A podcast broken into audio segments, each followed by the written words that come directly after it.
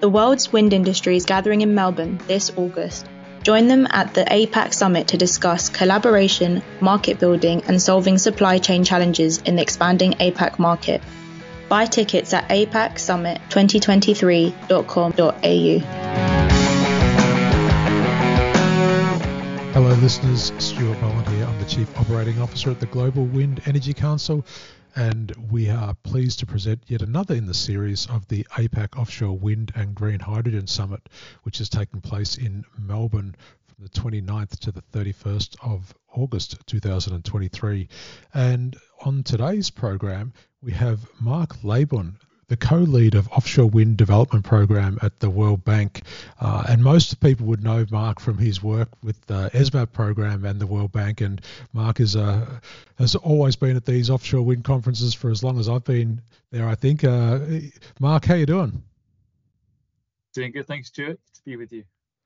So, for those people that might not be familiar with the World Bank's efforts in the offshore wind space, uh, can you give us give the audience a little bit of a background into the World Bank and then maybe the ESMAP pro- program as well? Absolutely. So we started this program about four years ago uh, with the sole intention of helping developing countries to accelerate the uptake of offshore wind. So bringing offshore wind into their policies and strategies and, and helping them then to, to develop bankable projects and actually start delivering offshore wind. Um, and it's been a, a big success in those four years we've been we've been working on this. We've now worked with over 24 country governments, uh, ranging from small island states all the way up to countries like India and Vietnam. And so, the roadmap programs are one thing, uh, but you're you're sort of in the process of rolling these out now. Like these are starting to mature. Can you give some indication of some of the parameters that you look at as part of these programs, and maybe also talk about the the uh, I guess your broader remit to bring these markets to life? So the the roadmaps really have been the start of the conversation with these governments, and and they've been pretty strategic, overarching, broad documents that look at all the different elements that, that go into an offshore wind market, and have have really tried to help get governments thinking about the things that they need to consider to start an offshore wind market and actually start getting their their buy-in and their um, their interest in developing offshore wind. It's really helping them to set a strategy and a target to say this is the direction we want to go in and, this is what we want to have as a contribution from offshore wind. And those have, have been published now for four countries. Um, so that's uh, Vietnam to start with. Uh, we've worked with Azerbaijan, Colombia, and the Philippines as well. Uh, we've got one just about to come out with Sri Lanka, um, and then others with with India, South Africa, and Brazil. Um, but importantly, those give a, a sort of a, a, shopping list really of, of the next steps and the sort of the things that the government needs to do if it wants to to implement offshore wind. And that's really what we're, we're moving into a lot now is is the some more detailed technical assistance of setting up regulatory frameworks and putting in place legislation and designing competitions and marine spatial planning to grid analysis and planning long-term transmission, port development. So all these different elements that they need to think about. And ultimately, as as the World Bank, we're we're able to provide and, and bring in financing to support this, uh, whether it's the sort of grant funding to do this technical analysis, but but really the, the big money that's going to be required for things like transmission and ports and infrastructure upgrades and then on the IFC side, it, it would be bringing in private sector capital to to sort of encourage uh, international lenders and, and local banks and things to come in and, and, actually finance these projects as well as the supply chain. So it's quite a, a broad uh, approach, and, and we have a lot of things we could bring to bear to, to help countries deliver. I think uh, those points were very well articulated in the key factors report that you guys did. And I think that was that seems to become the reference document for anyone, any new market that's considering offshore wind. It's a quite a solid piece of work there that that really outlines some of the challenges that countries have to work through, or should be starting to think about at least as if they want to enable and quickly enable their offshore wind market. Yes, it was. Um very difficult document to write because there are so many different things to consider sure. and to try and get that in a condensed uh, digestible format with you know all the different references you need that policymakers need to, to use to make sort of informed decisions based on other people's work and practices. It's it was difficult, but I think we came out with something that's that's useful and people ref, refer to quite frequently. And I think it does hope hope it does convey that, that offshore wind is very different from other technologies. And this is a, a big challenge we, we, we face to start with in, in our discussions is this isn't just onshore wind in the sea. It's it's a very different approach that governments need to take, and it requires a, a lot more government uh, support and intervention to make it successful. So from from where you sit, when you talk about those at least four markets that you mentioned from the APAC area, the uh, uh, Sri Lanka, India, the Philippines, and Vietnam, we are hoping to have uh, representatives from all of those countries at the APAC summit, and uh, and you guys are working with us to help uh, uh, realise that.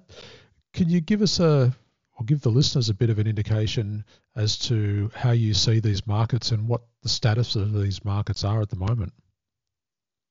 So each of these markets doesn't have any offshore wind installed and operating yet, perhaps with the exception of Vietnam, which has got some some nearshore wind that is operating. But that's say it's, a little different to the, the large scale offshore wind that we're really thinking about here. Um, so I think in all of those cases that they're, they're, still at the early stages of uh, establishing their markets, putting that regulatory framework in place, and and bringing in the private sector. Um, some are more advanced than others, maybe. So we've got targets now for for each of those countries. We've got um, the private sector really, really uh, involved now in the Philippines with with over 60 projects and sites yeah. being awarded, uh, developers starting to spend money on their, their activities, but still a lot of elements of that regulatory framework and, and the development process are still uncertain, so they're working through that. Um, but as I said, we're, we're now also working on, on the longer term planning of this industry and all the things that need to go al- alongside the offshore wind projects, particularly on, on the infrastructure and things like grid and ports. Um, and I, I, think it's important to, for them to consider how they fit within the wider APAC setting, really, because sure. they're, they're they're in a similar place to some of these other new offshore wind markets. If you're looking at, at Korea and, and Japan, you know, they are starting their offshore wind journeys. They're a little bit more advanced, so that these countries can also learn from what they are doing and the, the challenges they're facing and how they're overcoming it. So um, I think this it's really good to have this APAC event to try and actually have those conversations and start sharing some knowledge. Yeah, so you mentioned a couple of things there that we are very keen to have discussed during the conference. One is this idea of thinking of individual markets in the APAC region as part of a broader APAC region, I guess. Uh, you know, what, what's your role in the region? And the second thing is the supply chain and how do we make sure that these developer-led markets where you get, you know, like developers wanting to get in and do early market development, and, and that you see that there's great opportunities for development. But how do we do this in a way that we bring the supply chain along with us, and to bring the economic opportunity and value for each of these markets, and to get these countries to, I guess, realise that while they might might while it might not be possible to have every piece of the supply chain in country, but there's enough economic value to go around. Do you have these conversations with these emerging markets, or how do you how does the World Bank deal with those challenges? Yes, so offshore wind isn't just about the electricity produced. It's it's usually about supply chain and value added and economic benefits, and we've seen that in in every single offshore wind market. I think to date, it's it, there's a lot more of a dimension to this and a, and a political dimension to it rather than just here's some more renewable electricity. And and I, I think you you completely agree with your comment on um, can't bring everything into into one country. You can't produce the whole value chain and have a competitive value chain within a, a single country. Um, so therefore, there needs to be that sort of regional view of what are the opportunities across that area for the supply chain. Um, so if you're looking at one country in isolation might only have an ambition of 10, 20 gigawatts, let's say, that's very different to if you combine all of those markets together, looking at the same timelines. And actually, if you look at the four countries that we're supporting, they've got targets of about 80 gigawatts by 2040, wow. just those four countries. Yeah, yeah. And if you then add that to Japan, Korea, and, China, and you're starting to look at a really big opportunity in that region. Um, bringing in Australia as well, and and you've got some some you know very big carrots to bring in the supply chain and and get uh, investment uh, and commitments to to come actually set up in the region and and set up their little hubs to to work out of.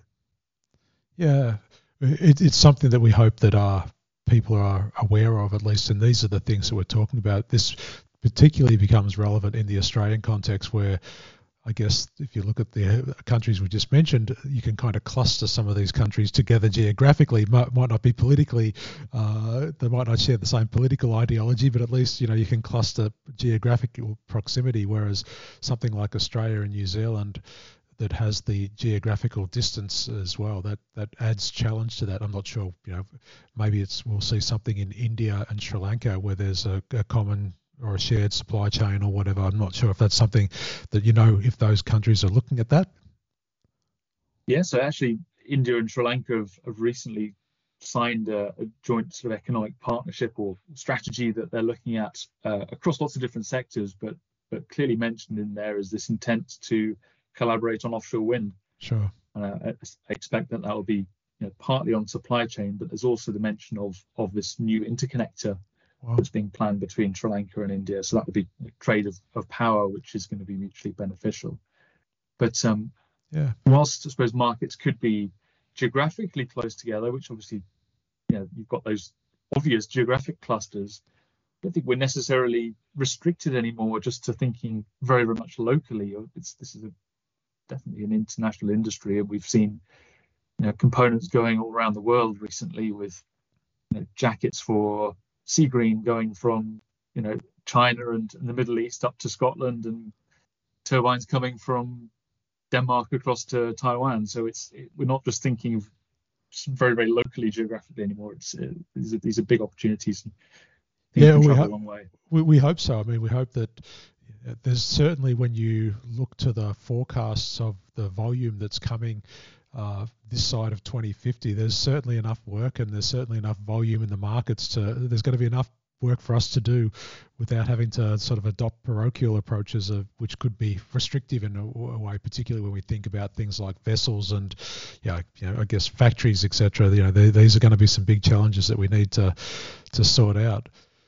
If I go back to your program, when we look at some of the common challenges, like things like, you know, where we see grids and ports and infrastructure, how do developing countries deal with these type of challenges where you've got the maybe the uh, the added pressure of not having the same economic resources as some of the developed nations? How, how does is there a, a, challenge there, or is, is do we do we look to to the private uh, sector for finance, or is this is where the World Bank and IFC step in? it, it is where we step in, and and grid is an issue in every country, and let's face it, everyone's got a, a challenge with with the energy transition and going to, to variable renewables that are all over the, the country. Um, in developing countries, you know, the grid needs to be upgraded to in, in, a pretty excessive way, and and usually the grid is owned and operated by a public utility. Yep. Sometimes that utility is heavily indebted and, and struggling and, and needs support to to raise funds by itself or or, or, or you know, provide or be provided by, by by loans from concessional sources to try and reduce that that cost to the the public. So that's certainly something that that is is very sweetly within our our capability and, and it's something we, we, do a lot of um, in terms of supporting transmission. Ports tend to be a mixture of public and private, depends on on the country and, and again, that's something that we can support is, is bringing in capital to, to upgrade those ports with a sort of strategic view of, of looking at much longer term than, than maybe the government would um, if it was just considering its, its sort of immediate needs for what that port has to do. Because this is a long term opportunity and, and people need to think about this in a, as I said, in a different way to, to other technologies. Yeah. So if we look ahead to the conference now, um, what are some of the topics that you'd like to see being discussed, or what do you think is really relevant for discussion at in the APAC context? Well, so that for, for me, the the co- collaborative approach is is high priority, and I think that starts with, with educating these different markets on what is happening in, outside of their own country, because often policymakers and decision makers and things—they're just so blinkered and, and looking at the challenges that are facing them and what's right in front of them at that moment that they it's easy for them to lose sight of what's happening in in the region and even their next door neighbor. So i think taking that sort of approach to say look this is what's happening here and, and around the, the region um, is useful as a starting point to make them aware of, of this other other activity, but then also to, to try and encourage that sharing of lessons and experiences. As I said, that many of these countries are all at a very similar stage of, of progress and development, and they're all, you know, learning lessons. They're all realizing things that, that they could have done in a better way, or, or, or you know, there's a lot that can be shared there in terms of knowledge, yeah. and, and I think they can they can help each other by having those conversations and, and, and I hope some of those conversations are open and, and frank because it's it's often very difficult to have those but if we can encourage that that would be that would be brilliant well let's hope so and we looks like we're going to have a fairly solid delegation from uh, Vietnam and the Philippines, and I, I, know that we're still working on a couple of others from Sri Lanka and India as well. So I hope that these uh, bear fruition or bear fruit over the next you know week or so. So we've got a, a strong delegations from each of these four countries that, that the World Bank are, have been championing along the way. It seems like it's uh, a really critical time these next 12 to 24 months in order for us to I guess send signals to the supply chain to give them the business case certainty to make the investments that's actually going to be able to realize some of these projects as we come up to the back end of the you know 2020s uh, and early into the early 2030s. So I hope that uh, I hope that we can have a very fruitful and lively discussion with uh, the delegations that the World Bank bring to Melbourne.